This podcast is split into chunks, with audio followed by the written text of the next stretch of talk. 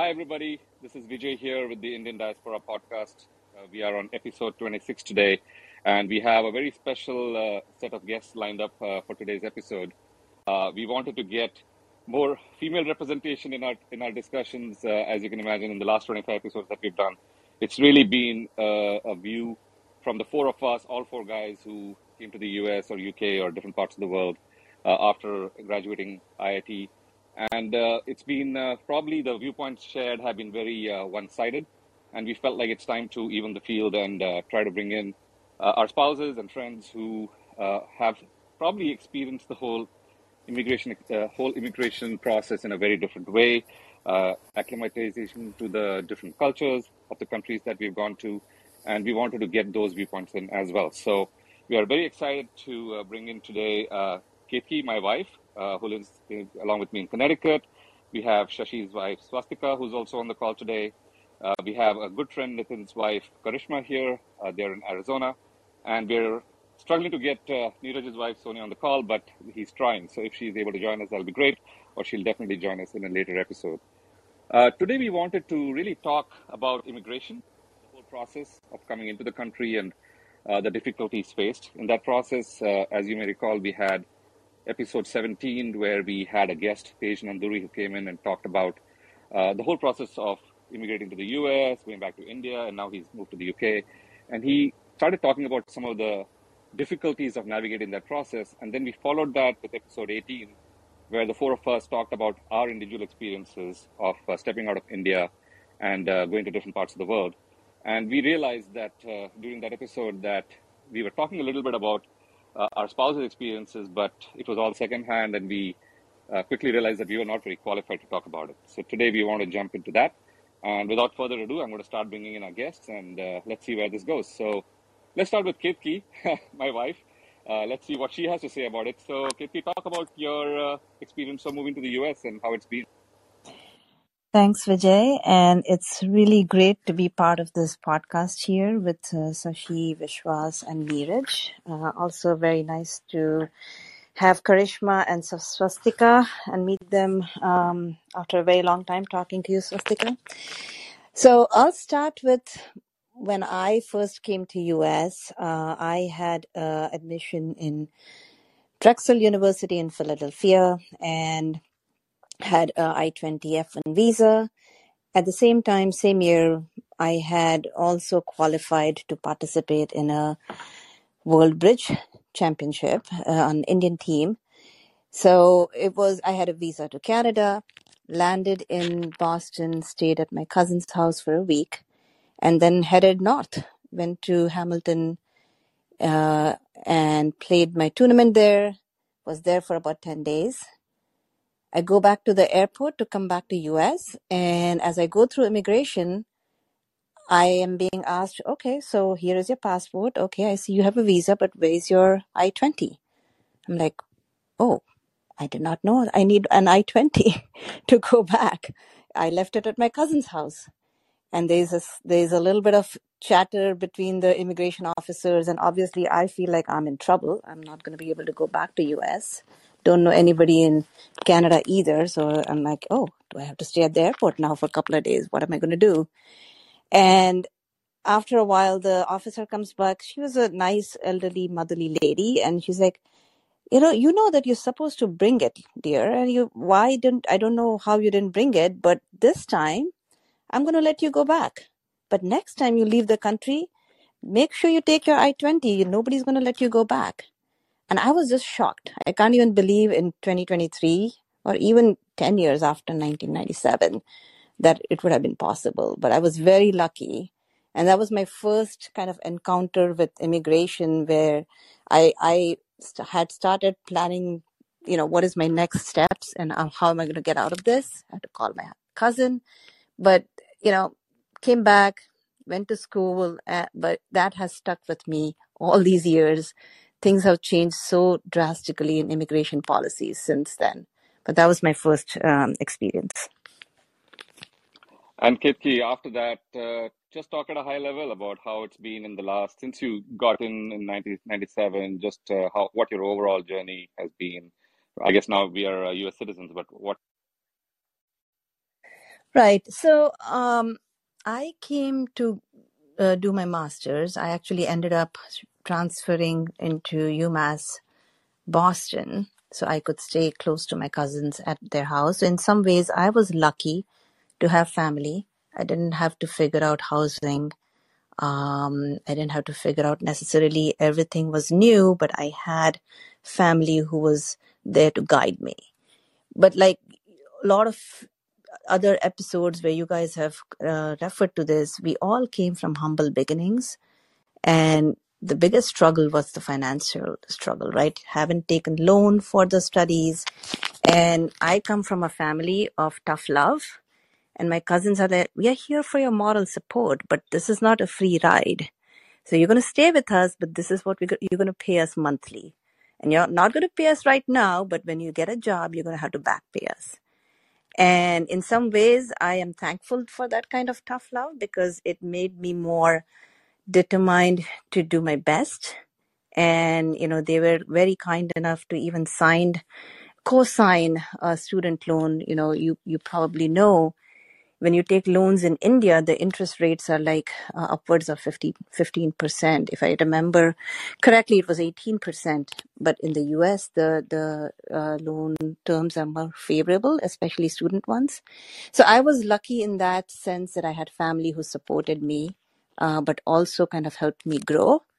Um, so graduated, had started working, uh, getting work visa wasn't as much didn't take as long as it does today. So I had my H1, uh, the key to having a job. At that time, I didn't really think that I'll live here forever, but it was important to work here so I can pay back my loans. Uh, it's much easier to earn. The earning potential is higher here, so I can pay back my loans before I go back to India.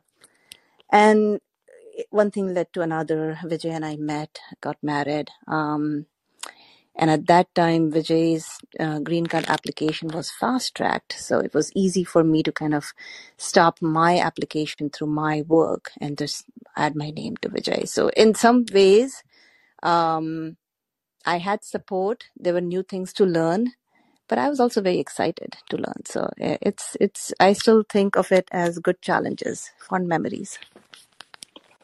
Thanks. That's that's a great story. And by the way, I only learned about your Canada reentry experience uh, today from you on this on this podcast. So that shows how utterly unqualified I am to talk about any of this. So, uh, but the overall experience of Hey, hey, yours, hey, uh, Vijay, you know, that's fantastic. matches.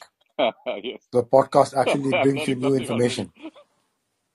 That's right. That's right. I need to sit down and talk to my wife more. No, So that's no, probably the Vijay moral of the just story. needs better memory or better Yeah, listening. listening skills.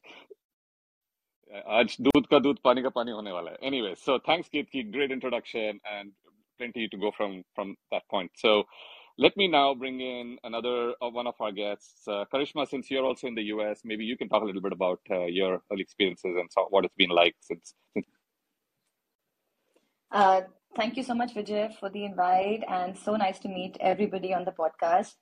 I wish I had an exciting story as Ketki, but my story is a pretty typical Indian way of coming to the US. I came from a very protected environment. My parents knew my husband Nitin's family very well, and uh, they introduced us, got married. I had never been out of India ever. Coming to the US was my first experience leaving India. I had no idea. Just watching some series on like TV and just reading was exactly what I knew about the US. But I was very fortunate. Uh, Nitin had been here. He came to study with you guys, and uh, he got a job. And his he was on a fast track. He waited till we we were engaged for about a year and a half. So he waited for us to get married, and then he applied for his green card. So we were very fortunate. We had a green card by um, I think within nine months. But the only uh, tough part I remember for me was I was a very I was very independent in India. I could drive and everything when I moved to the US, I had no idea, like we had no idea about the DMV system, how it worked. So Nitin took me to the DMV. I gave a written test, and we lived in South Carolina, Greenville, South Carolina at that time. And I had no idea that you have to, once you do your written test, you have to work, uh, you have to wait for three months before you can give a road test in that time. This is in 98. So we, I actually had to wait for three months, and that was like, I would say the worst period because I couldn't go out I was totally housebound. Nitin was working like crazy. But within three months, I got my license, and it just changed my entire experience in the US. And till now, it's been totally amazing. I'm very fortunate to be here and to call America my home now. Of course, I do miss my family and everybody who's back home, but this has been my story so far. Great story, Karishma, and, and quite different, right? So you had to also figure out, as you said, because you uh, had to just wait till you got your license and then figure out how to assimilate in the culture here and all that. So there's plenty there that we want to explore with you because, uh, as you said, you were first time also leaving the country, right? Yes, So absolutely. Another thing I would say, I, I remember when I came here, everybody was very nice. So that really helped in settling and, you know, getting you, like, I really enjoy, I've moved a lot in the US. So every city has been a different experience and I've learned a lot from every city and state, I would say. Yeah, we'll definitely we'll, definitely explore some of that. Great, thanks, uh, Karishma. And now let's bring in uh, Swastika. You're in London. Uh, Shashi told us about uh, in our immigration episode a lot about the process there and the differences. Uh, I would I would even say that he made us somewhat jealous of some of the way things are done in the UK. So let's let's hear how it's been for you. Uh, uh, t- tell us about that. Yeah, sure, Vijay. So first of all, at the outset, uh, I would like to thank you, Vijay, Vishwas, Neeraj, and Shashi for inviting the spouses on your podcast. It's great to be here and to be part of today's discussion.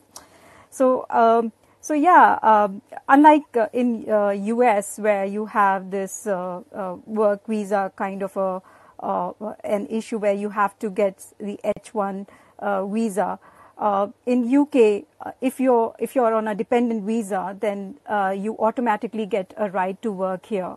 So I must say that I was very lucky that I did not have to face any such kind of a challenge here in UK because Shashi was on work permit and it automatically, you know, trans gave me the right here to work. So, so I had a, you know, no issue, no challenges on, on, of that nature, you know, when it came to immigration or any kind of, uh, uh, you know, uh, getting uh, uh, a work visa here in UK. So that was not a big challenge here at my end. I was very lucky.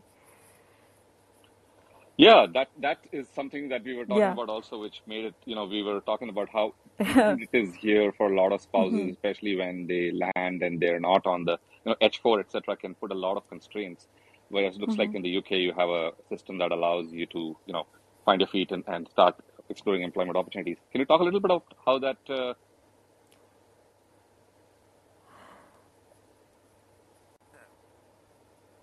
are you still there? I was just asking sort of once you figured out you wanted to uh, Yeah, find a sure, job and stuff sure. like that, you want to talk. So Yeah, so so Vijay, I uh, like Karishma. I um, coming to UK was for my first time here, traveling uh, outside of India for the first time, and uh, and and not for holiday, but was setting up, uh, coming here and settling down permanently.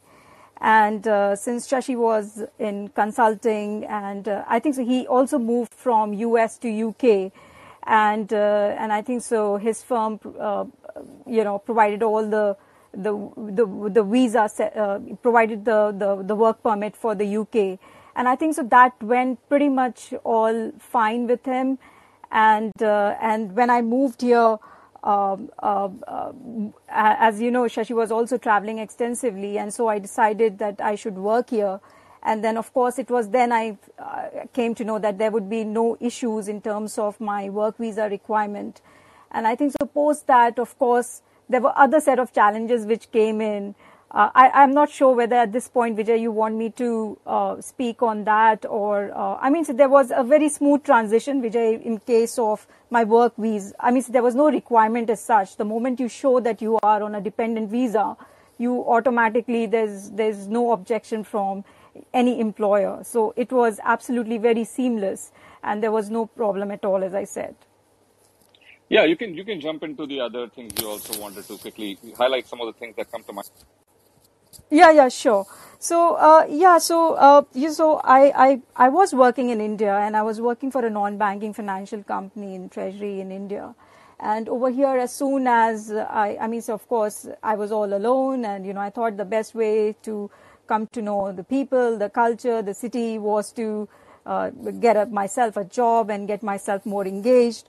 And uh, and slowly, as I uh, you know started to send my CVs across the recruitment consultants, and and that's the time when I came across uh, certain challenges in terms of the Indian degrees and the Indian experience, which was not translating into a job.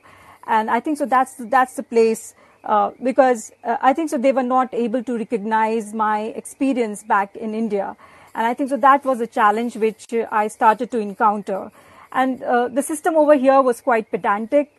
Uh, there was more focus on looking for UK experience, uh, uh, predominantly in sectors which you have already worked. It was very sector specific.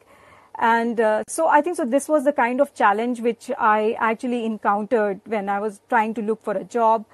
And so uh, I thought the best way, the best way forward would be myself getting, uh, maybe doing another degree. And I enrolled myself in a master's program at London School of Economics. And I thought it would be best that, you know, it would be a conduit for me to get a good employment. And of course, the other, other things which I had in mind, getting to know people and culture and various other things. And, and, and I think so, uh, yeah, I finished my master's degrees thinking that this would be uh, a passage for employment and I could, you know, uh, get into a job. But I think so. I was quite lucky in that manner that, you know, somebody uh, just happened to tell me about a position in a bank. Uh, there was a need of people and, uh, and I happened to apply over there. And that was my first foot in the door of employment. I got my first job. And I think so ever since that job, there has been no looking back after that.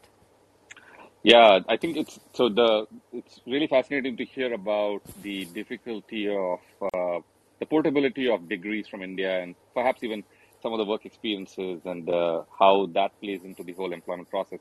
It's also interesting to hear the word pedantic being used by you because there there are some cultural differences in how some of this works out uh, between the U.S. and other parts of the world. We tend to see the U.S. being, in some ways, much more flexible. Uh, you know, the immigration process is tougher, but the whole employment process tends to be more flexible if you can com- you know comply with the rules and everything. So really fascinating to hear your experience.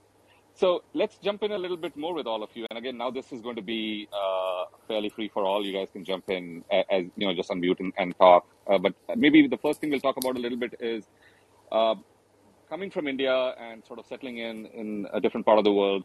Uh, talk a little bit about what it took to acclimatize uh, with your local environment and some of the things you experienced which uh, uh, maybe have uh, challenged you or evolved you over the years. So feel free to jump in and, and talk about that. Who, wants to go first? Maybe Swastika, since you're already uh, unmuted, yeah. talk a little bit. Over. Sure. So I think so. The first thing that uh, when I, when we moved here, I think so we had apart from all this, uh, uh, I mean, say we, priorities was to get into a job and things like that. But the other things which also came uh, in our minds was also the place where you want to live and uh, where which part of the city you want to live. And I think so that is also very important because you have kids, small small children, and how you would like to juggle. You know, somebody going to pick up from the nursery, somebody has to be like commuting far or somebody would be closer to the workplace. So all of these, you know, uh, these uh, have to be answered. These are the questions which come to your mind as to which part, where would be the the uh, the uh, which part of the city would be ideal for you to live. I think so. That's that's that came into our mind. I think so. This is you have to figure out where do you want to live in the city, which part of the city which is best suited where you want to put uh, stay put the other pe- other piece, as you know, uh, as we were on Family Way, as our kids came along, I think so. The other other issues were around the family support system. I think so that uh, you need to be, uh, you know, with no support at hand, how to manage that. I think so. That was another very difficult part, and it helps us, uh, you know, understanding our partners well. Uh, working in partnership, more collaboration because we have to juggle with so many work, family, uh, you know, etc. So I think so that was another uh, major challenge. The of course work related or whatever you can say uh, part of inclusion, which which uh, which I feel that that was again uh, uh, of one ma- one major thing on the inclusion, knowing the culture without diluting your ours. And like, for, I'll give an example. Like, you know, while while I was working, I mean, so there's a strong pub culture here in UK where people tend to socialize. And if you're not a drinker, I'm a teetotaler, and you know, if you're not into drinking, then it becomes very difficult to stand like couple of hours just talking. You know, I think so. This is something, uh, you know, uh, work-wise, it may look as that you're not a team player. You may be looked as, you know, I mean, it's just a way to know people, and you know, you may lose opportunities in work because this is how culturally, you know, you get to know various other people, even outside your work as well. So, so, this this kind of inclusion, I think so that's a, another major challenge that you, you, you come across. And of course, uh, as you uh, mentioned earlier, even getting acclimatized, you know, the first thing uh, I was hit when I landed, I landed in UK. It was, I still remember very vividly about the cold morning when our flight landed here uh, in London.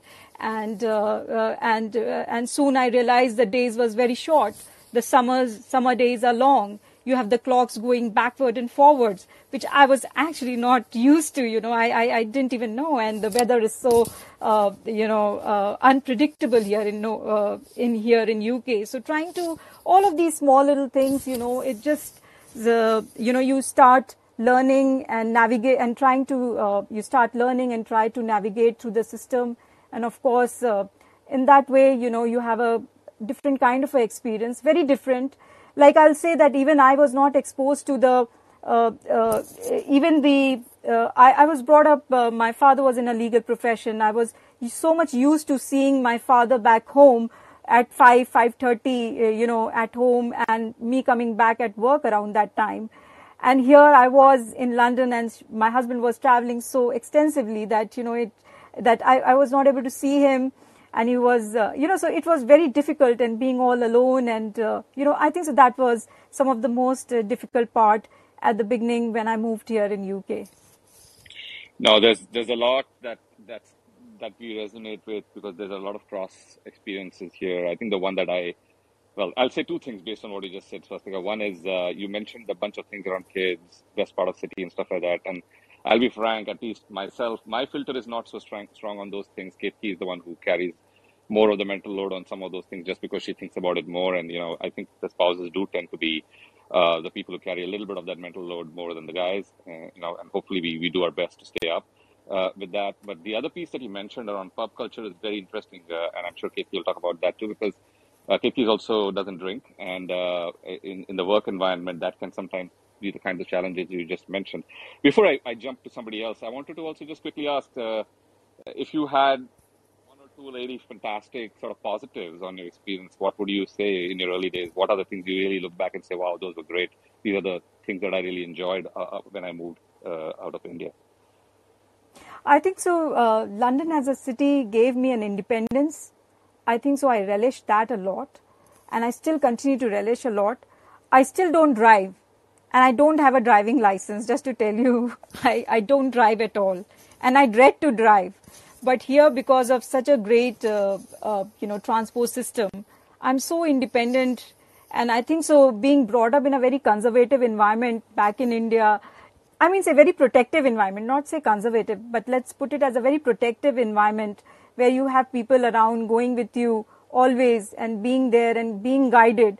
I think so uh, being in London and being all alone at the initial stages, I think so it just helped me to grow myself. Uh, I think so how I have evolved myself is I can look back and see that you know uh, moving and uh, I mean so being uh, the city trained me to be independent to to fetch fetch for your own things. I think so that is what I've learned and I and I, I still uh, I relish that you know I, I still relish and continue to relish and and proud to make you, London as my home now. Very, very fascinating. And, you know, you're probably amongst the few who ended up in a big city and uh, have been embedded in a big city because uh, some of us are so used to the whole uh, American way of being out outside with independent homes and sort of more rural, well, I won't say rural, but suburban settings. Uh, it's so different. So great to hear those insights, Swastika. All right, let me jump to uh, Ketki. I saw that you were trying to unmute at some point. So uh, let's jump to you. Tell us a little bit about uh, your experiences similar to what. Yeah, uh, a lot I could relate to, Swastika, as you were uh, describing your experience as well as uh, Karishma when you were talking about uh, landing in US in a new place, trying to find a way to be more independent and and um, being able to move around on your own uh, while Nitin was traveling or working. Um, I will maybe stick to some of my student experience because, you know, um, just so not to repeat something very similar to what uh, Swastika you're saying. A couple of things that stand out. Um, you know, I ended up after a couple of semesters, I went to WPI, Worcester Polytechnic Institute. So there I actually stayed with um, I moved away from my cousin's place and I stayed with other roommates. Actually, I ended up staying with Caucasian roommates uh, further away from the campus because it was more affordable. Um, but there, there was an Indian association, uh, student association. So in, in that sense, I found community there. Um, we even did uh, Diwali function. Uh, I'm from Gujarat, and as you know, the folk dance of Gujarat is Garba. We even presented Garba with few other Gujarati students. So in some ways, I found uh, other people uh, with similar uh, background and kind of uh, you know working towards a future that felt very similar aspirations, right? Um, in in terms of in those days, again thinking about challenges, honestly, uh, um, I come back to the same challenges. I had to be very mindful um, that I had a student loan, so it was finance was the biggest challenge. So was very very conservative in what I could spend on. Used to do a lot more cooking. Used to carry food to school. You know, just didn't didn't have money. Um, how they say when you're young, you have time but no money. Now you have money and no time, kind of thing. Uh, I definitely lived that. Um, but talking about a fun story, I still remember, you know, I grew up in Gujarat, very warm. I had never seen snow, and I was in Boston area. So my first winter, 1997, I was still living with my cousins, and I used to be outskirts in suburb of Boston, and I had to go to UMass Boston. Uh, luckily, at that time, I was near a city. I used to take the train to go to my college. Uh, from my cousin's house, it was about a half a mile walk, maybe a little bit more, a kilometer walk to the train station. And then I, I had a monthly pass. I would just go and then I'd come back. And two days a week, my classes used to end at nine. And by the time I got home with all the transfers and all, it would be 10 p.m. And the first, and my cousins are early to bed, early to rise people. So by the time I came at 10, everybody was in bed. The first time it snowed, it was the first time my cousin was up waiting for me because she wasn't sure how I'll manage walking through the snow. And there were no cell phones. Like I was not going to call her. I do have a little bit of streak of adventure in me, and I was actually so excited to see snow. And I come out of the train station. I that was like the best day, like the talking about the joy of seeing the snow and walking through the snow. And when I get home and she's like, Are you okay? How was it? I'm like, Are you kidding me? That was so fun. I'm gonna go back again tomorrow. So that was that was a that was a fun little episode. Um did you want me to talk a little bit more about later? Um Sure, sure. Go ahead. yeah. Um I can relate to a lot of what you said, um, Swastika, about kids. It's that is one really difficult aspect of being an immigrant. Um, you don't have that much of a support system around you, right? A- And we have two kids. Both of us had jobs and careers. Um, you have kids going to daycare, kids get sick, then you get sick. You you know nowadays you can do remote remote work, but you know 20 years ago there wasn't a concept of remote work per se. Um, and you're juggling between um, taking holidays uh, ta- using uh, sick time and holidays to take care of your kids. Then you also have to save holidays to go to India, and, and you we basically didn't take any time off. You know, you worked pretty much worked all the time and saved all your vacation so you can go to India for two weeks. uh, and then you take turns to take care of your child. You have to be very timely. You have to drop off the kids to daycare and pick them up. So that's, you know, in hindsight, sometimes I almost marvel at how much we, you know, we used to work around the clock. How did we do it? Like, I feel I can't do it now, but I'm also older, 20 years older. Um, but it's not a unique story. You know, all our friends had to do the same thing. You know, we were there for each other, but that was pretty common as an immigrant family with both spouses working. So that was challenging. Um, I was lucky at some point. My brother also came to US for studying. He wasn't that close, but at least a couple of hours away. So we we at least had family and felt like we had, a, you know, parents were not here, but at least felt there was that support. Uh, although they had similar lives too, jobs and kids. Um, but yeah, I mean, you know, it's it's a combination challenges as well as um, um, joys. I cannot. We actually did go back to India for three years, and it was the first time. You know, we it was almost like, how do we feel? Like, it- can this be a long term uh, home? And uh, the sense of independence, and I I always had a streak of independence, but I also like to run. And in India, I did not feel safe running on my own on the roads. I had to go with a friend. And the sense of freedom, being able to run uh, around our house with beautiful blue skies, no no pollution, and not feeling like somebody is going to um, Eve tease me or just not feeling unsafe. That's that's huge. I, I and once we lived in India for three years, it became very clear to us that you know US is home for us. So, you talk a little bit about your motivations to come back to the US? Because you spent quite a long time in India. Yeah, Shashi, that's going to be that can fill up a full uh, episode. Uh, it was a very rich experience. Um, just to kind of highlight a couple, um, mindful of time here.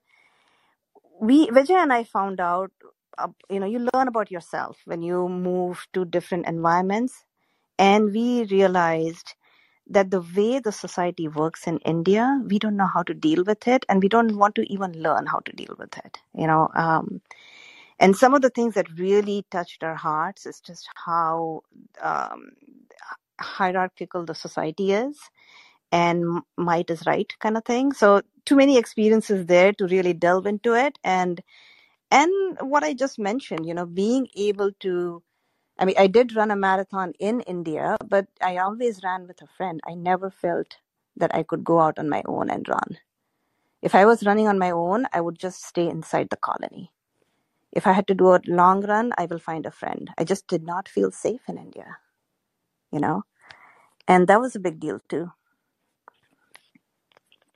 Yeah, and uh, I'll attest to the, and it's not like the feeling of sa lack of safety was just because of an internal feeling. There were incidents that happened around the community. Uh, half the community was expatriate, and we had heard, you know, it used to be a lot of people who were runners or very active. We even had, you know, somebody who did Ironman and stuff like that, and we we had heard of incidents which made it very clear that uh, anytime you ran outside the walls of the community, you had to have company uh, if you were a woman. So I, you know, I, was going to actually go there in terms of uh, Ketki, but you, I think Shashi asked a good question, and I will round uh, out that question with the others too shortly. So, thanks so much. That was that was uh, uh, very detailed and helpful, and more to explore for sure. Let me now bring in Karishma. She's had quite a different experience from from both of you. So let's hear how it's been for you, Karishma, and tell us a little bit about how you uh, settled in and some of your good and bad experiences, and generally uh, sort of Uh, Swastika and Kate Keats, I haven't met you both, but it's so nice to hear about your experiences. Um, as I said, I came to the US in 1999, and uh, Nitin was very busy. He was working for, uh, they were launching the X5 for BMW, and he was gone. He would leave early in the morning, he would come back late in the night because it was a planned job. And uh, Nitin's boss was very fond of him, and his wife actually took me under her wings. So she was very, she they actually exposed me to the American culture a lot. It uh, I spent a lot of time uh, with uh, Cheryl, that's her name, and uh, She would take me around Greenville, show me think like the stores and everything. And uh, I remember I used to be so fascinated with the grocery stores because in India you just get one kind of orange juice or milk. And when I came to the US, I was like, oh my gosh, there is like 2% milk, 1% whole milk. I was totally blown away. I'd never seen anything like that before. So it was really fun. And then uh, we went to we went back to India for a green card. We came back. I became pregnant. I was not working at that time, but I decided to join the teaching profession. So I am a Montessori teacher by educate by education and profession. I uh, conceived. I had my uh, we had our oldest son, and Nitin decided to go back to business school. So I, we took our oldest son Adyan. Uh, he was a year old, and we went to uh, to Durham and uh, again, I would say people have been so nice. Like we've moved so much. Every every city has a different experience for me. I have learned so much from every experience. I think um, uh, being from the forces, like Nitin's dad was in the army, my dad was in the air force. We are very adventurous by nature. We don't, we are not scared of moving to a different place. So we have moved quite a bit since we got married, and uh, we've been fortunate. Nitin has had great experiences, and uh, they have thanks to those job experiences, we've moved from one place to the other, which has helped me to build relationships and friendships in different cities. I have a lot of American and Indian friends. I remember when we moved to Greenville, South Carolina, that was the first city I came to, and uh, it was just strange. I was looking for that Indian culture, and Nitin took me to the Indian temple, and that's where I met a lot of Indian friends, and I'm still in touch with them. And and then I think um, it's about the children. Like when the children, uh, older son came along, uh, we always tried to find Indian circles. We had a lot of uh, like Atlanta is where I can call it as home because we lived there for nine years. We had a great, strong network. Our friends were family. They're still family for us. And it's just strange. Our children never had Indian friends. Like all circles we had, the children were either older than Adyant or Aryan or they were younger now both our boys are in college. We are empty nesters. We became empty nesters this past summer. And our friends have only, our children, sorry, have only Indian friends. So, which is like so strange. We tried our level best to connect them to Indian folks, but it never happened because the cities we lived in were pretty small, other than Atlanta, I would say. But uh, so we just um, landed up uh, like the kids now have all Indian friends, and when they take all these Indian names, it's so strange. Like I've never heard them having Indian friends all their life. And um, I'm thinking, like for me, I think being in the schooling uh, line was really easy. My holidays were the same as the children. I would take the boys to India every year for two months. I would spend a month with Nitin's family, a month with uh, my my parents, and I think that really helped us. Nitin was very busy till he he got into consulting too. He was, I think, I would say, for maybe like 10 years he was always gone. So i was pretty much on my own with the boys. I used to do a lot of activities together. We were always busy. We had our own life. And then finally when we moved to des moines it was really strange because nitin would come home every day and we were not used to that. So that was quite an adjustment to get used to nitin coming home every evening and we all having dinner together and now it's been great the boys have gone we are having we are enjoying ourselves we life is different it's been fun and that's what I can say. I'm I'm not teaching anymore. I just uh, kind of quit my teaching job. I'm trying to figure out something else to do. So hopefully soon. Can I? Very very I'm just very curious, Karishma, and that's a very different experience. Like a lot of my, our friends have worked in corporate America, but teaching is it's in some ways almost a noble profession. Oh, so But good. you're teaching, yeah, but when you're teaching and the kids are from very different culture, like did you find challenges and and you know kind of how did you approach those challenges? You know, the only the biggest challenge I remember was um, the phonetics. Okay, so coming from India, our V and W is very different. So I remember that used to be I used to really mess up the children initially because I would teach them phonetically some stuff, and my other teacher was like, "No, Karishma, it's not. It's supposed to be like this," you know. But otherwise, I would say parents were really they're very open. Like we've lived in very you know eh, like white dominated cities. Everybody was very open. There was nothing like you know parents were very uh, they used to like the fact that I was from a different culture, and uh, they would uh, like I um, there was I would say it's it's been pretty good, I would say. Like parents are very open. They like a teacher from a different culture and everything, and they are very fascinated to learn more about our culture. That's great. Yeah, very very interesting experience, Karishma, and as I said, quite different from ours, and really great to hear about. Uh, one thing that I resonate with, and I've talked about this in some previous episodes, is about uh, coming from the army background, right? So my dad was also in the army, and perhaps like you, we moved every three years to a new location, and I Hmm. think that built a muscle that allowed uh, me and perhaps you and Nitin and, and anybody else who has had that background to uh, accommodate change and, and maybe change in location, etc., much more easily because we kind of grew up having to make friends every three years. I completely agree, Vijay, and I think our children are very blessed too because they have also learned so much from moving around, and uh, I feel you can put them in any place now, and they will, you know, they will. I hope they can adapt well to any city now. So hopefully, yes, I agree. Yeah, it's it's very interesting. There is there is this tension between adaptability and also building a community, which comes from spending time in a place. I think sounds like based on what you said, Atlanta is where your your tribe is in the US Yes. because you spent nine years there. So that's also important, right? Having a little bit of stability. Like I feel like with my army days,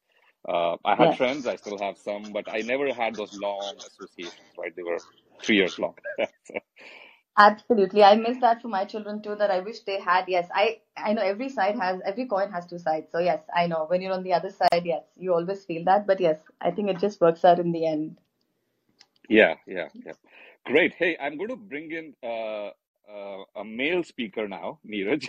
Uh, we couldn't get uh, Sonia to join uh, because of some technical issues, but uh, we still want to hear a little bit about her experience. So, Neeraj, if you can talk for a few minutes about at least uh, representing Sonia's experience in the US, that'd be great, and we'll definitely bring her back in a future episode. Thanks. uh, Yeah, so she couldn't join because of technical difficulties. But listening to Ketki, Karishma, and Swastika, I mean, similar and uh, different issues, right?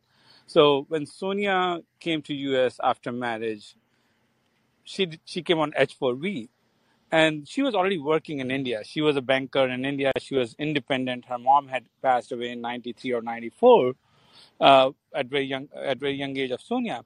So that way she was pretty independent. She comes to US on H4 visa, and that was the biggest challenge she had. She could not work for several years until we got our green card. When during that process we had two children. Um, our son was born in 2005, and our green card came just before our daughter was born. But by then, she had got into the taking care of the children, and with the second one on the way, and having a gap of five years for not working, it was very difficult to enter the employment market. Uh, there was a gap in experience, the, you were not used to it. And those five years were very, very strenuous on her. She was not happy being in US. She just wanted to go back to India. She's like, I, I am not an independent person. Though she learned to drive within a year and she got her license. And I think that uh, somebody was, Swastika Ketki was mentioning that she, she had the waiting period. But those were really uh, stressful time for her not to be able to do anything uh, of her own choice other than just sit home and what she's not even to tv but as the children were born and they started going to the preschool she started volunteering at the preschool and that went on for a while within few years we moved to florida the same issue we're at a new place uh, picking up a job is not easy if you have not worked for now almost 10 years and you have two children and two children in tow so however coming to florida there was a lot of good and negative, bad, in the sense that she became a little bit more open. She started socializing more. Uh, not that she was not social at all. She was actually, we, uh, we were very social in Virginia. And to Karishma's point, we still call Richmond our home, right? We, that's where we were when she came when we were married. That's where we had both our children. Uh, unfortunately, the friends back in Richmond have scattered all over US too. So if you go back to Richmond, there's maybe like four or five friends left. The whole gang has split into different parts of the United States. So for us, uh, the biggest challenge for her was not able to work. Now, fast forward, she's a full time realtor. She's a full time socialist. She's got like all this uh, uh, Rotary Club, Chamber of Commerce, and I don't even know how many charity boards she she's on, and she's always running around doing things. And she's a full, fully busy mom, plus her own business, plus her own charities to handle with. So she's pretty happy now. Now she doesn't want to go back to uh, India, not because anything wrong with India, because now she's built her own life around here. Now for her, new home has become Florida. Uh, thanks, Neeraj. That that was very helpful, and I think very again very different experience. And it truly uh, it is painful when you sort of come in on the H4 visa or something similar and don't have the freedom to go and find those jobs and stuff like that. I think Sonia has done amazingly in the last few years.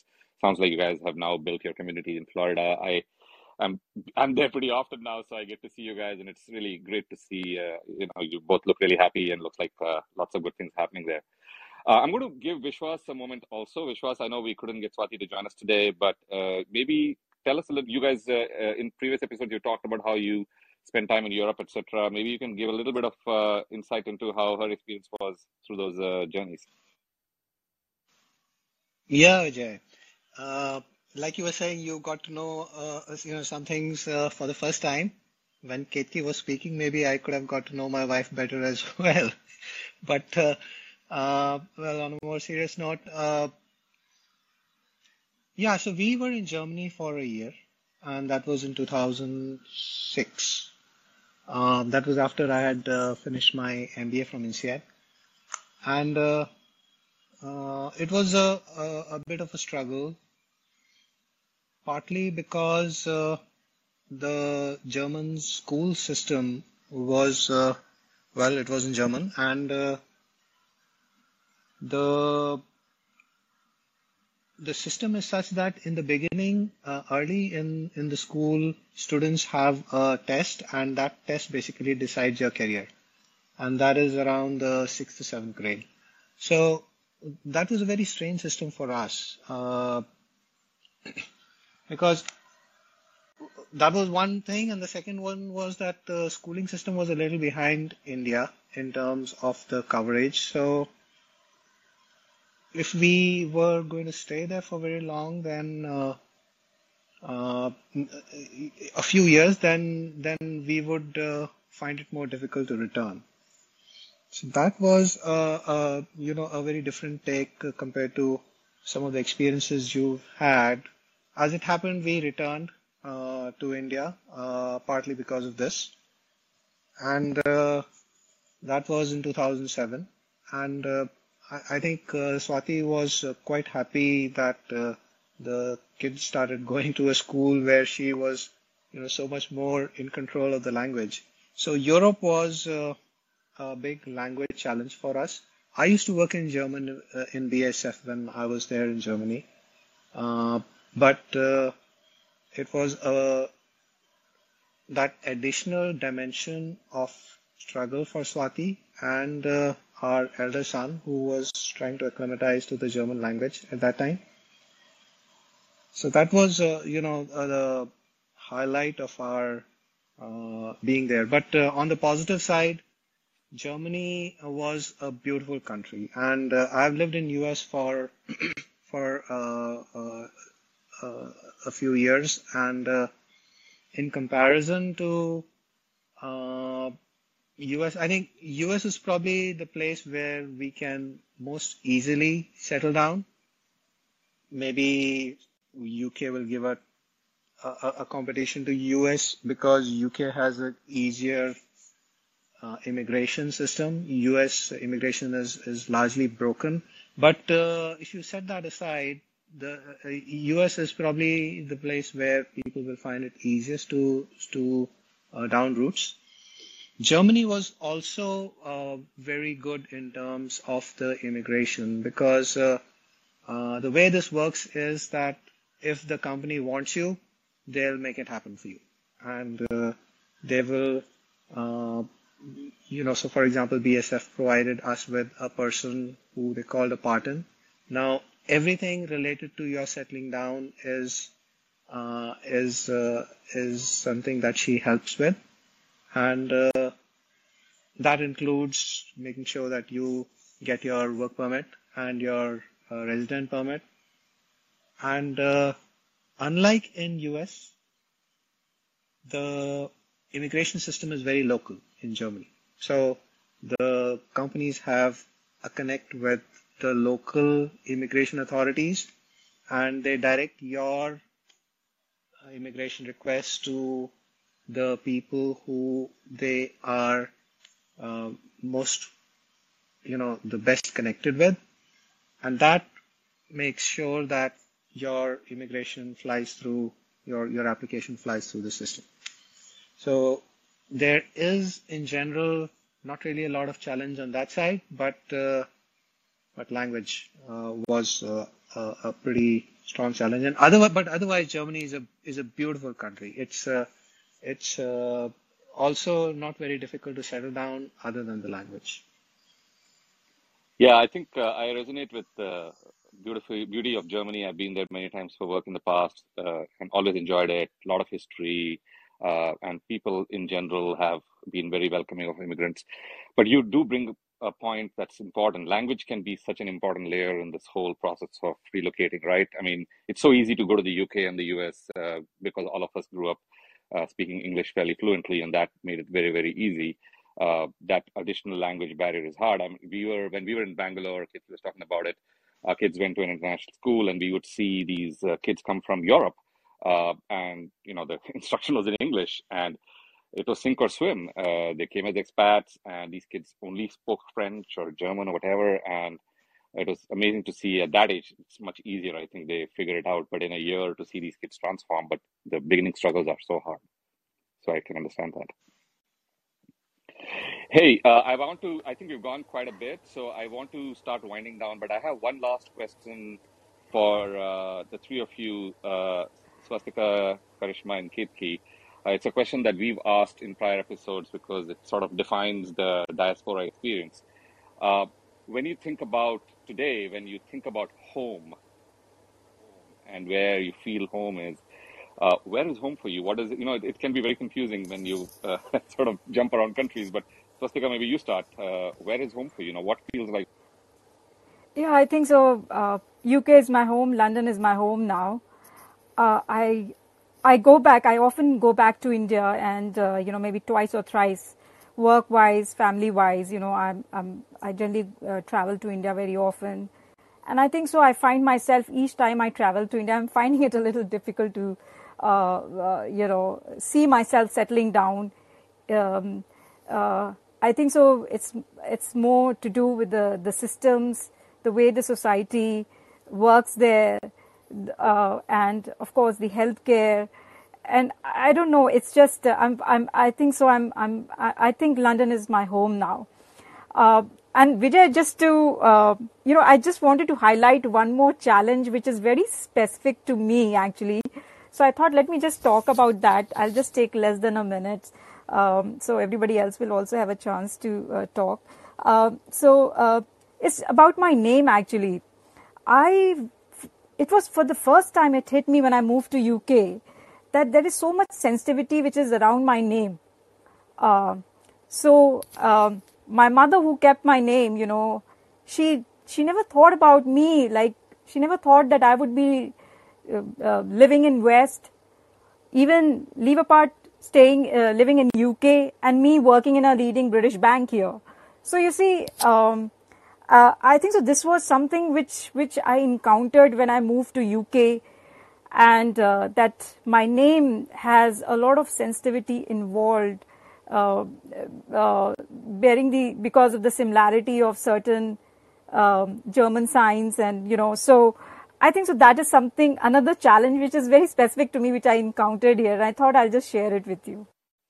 That is so fascinating. And, you know, uh, Shashi and I and the group have talked about this in the past that, you know, culture uh, is so different in different parts of the world and connotations are so different. And, you know, uh, I, I, I also learned that as you have educated the people around you on, you know, the importance of, of your name and the symbol for Hinduism and, you know, how historical and how, I mean, it comes from, uh, you know, millennia it's uh, it's it's a really interesting challenge to face, and I I I, I hope that uh, things are uh, okay in your workplace now. But it's really a uh, it just shows how when you sort of travel the world and mix cultures, you can encounter things which you never imagined you would, right?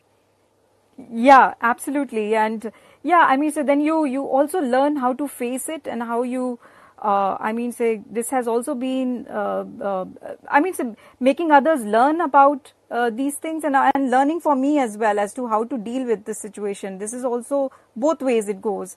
And no, I don't f- face uh, this challenge now, but I, I mean, say it's not a challenge, but it's sometimes I encounter that and then I have to deal with that and it is there you know it is there and then you have to just affront it and just deal with it and uh, you know sometimes i've been called with abbreviated names sometimes shortened names sometimes no name and you know it can be anything so but it's uh, but but yeah that's how you deal with it and you know it's it's it's all okay it's just that i just wanted to highlight somebody said that i want to just call you with your surname and not with your first name and some said with uh, with SV and you know I go with Swaz, uh, you know a lot of different names. You know, people don't want to say the full name. You know, so yeah, but but yeah, I mean it's so, so far so good. It's not been something somebody has been very rude to me, but this is something you could.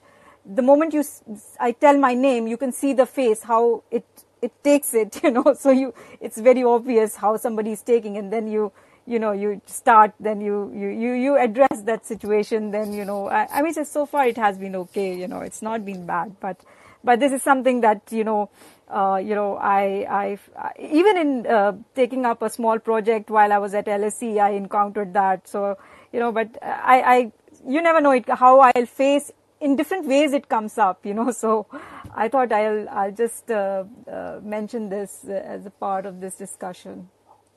No, thank you. Thank you for sharing Yeah. that and, and more power Yeah. to you. You know, a lot of people would have just simply gone and changed their name. You didn't, and you're facing up to it. And I think it, you know, kind of bringing uh, uh, knowledge to people who may don't may not understand the history. It's good. You're doing the right thing. Mm. So thank you. Thank you for sharing that story. So let me jump to uh, Ketki. Where is home for you? What feels like home now? Yeah, I kind of alluded to that. We actually had the opportunity to live in India uh, to assess if that could be our home. And that experience of living there, don't get us wrong, it I wouldn't trade it for anything. I would do it again because the kids, the richness of life they experience there and the understanding they have of Indian culture because they lived through it um, we we couldn't have gotten if we never went there. But it also became very clear that home is Connecticut, home is U.S. Um, I I want to add one thing, very fascinating um, story about your name, Swastika. Um, I have a friend, Caucasian friend, who went to the Indian grocery store here around Diwali time and actually saw some of those swastikas. You know how during Diwali you have all sorts of uh, decorative stuff, and there were swastikas there of different uh, red colored stuff for decoration. And she texted me from there saying, "I'm very offended to see this in your Indian store. Why is it here?" And then you know I only had to explain once to somebody, like, "Oh, it's really not related to what you think. This is much more of a Hinduism thing." And I can only imagine you kind of day in and day out, every time you meet a new person, having to explain that context. So, more power to you. And thank you very much for uh, inviting me to this talk today. Yeah, don't don't go too far. We might have you back. All right. Thanks, Ketki. And Karishma, uh, I think you talked a little bit about it too, but uh, just uh, concluding with uh, Uh, I always wanted to live in India. My thing with Nitin when we got married was that I hope we can go back to India someday. We Nitin did get an opportunity. Unfortunately, it didn't pan out. So we never India never happened for us, like living wise. But I have to say, after whichever city I go to, I feel is home for me. So right now, I would say Scottsdale is home for me. Nice. Thanks, Karishma. I think we've talked about this in our podcast, and you know, I think my uh, take, and I think some of the others, is that you know, we really only after leaving college and having built a life in adulthood in other parts of the world, that starts feeling like home because that's when you really had to do something where you made decisions, and, and as you stay longer and longer in some place, you kind of become that place. So. Uh, great to hear all your insights. Thank you so much. This was an amazing episode, uh, and it doesn't look like we're done. We just scratched the surface here, so we'll probably have you guys back for multiple episodes to explore some topics of interest here to the diaspora. But once again, thank you so much, Ketki, Swastika, and Karishma for joining us today. And uh, signing off with my co-host Shashi Neeraj Vishwas. This is Vijay. Uh, another great episode today of the Indian Diaspora podcast, and we'll be back in a week to talk about something else interesting. So till then,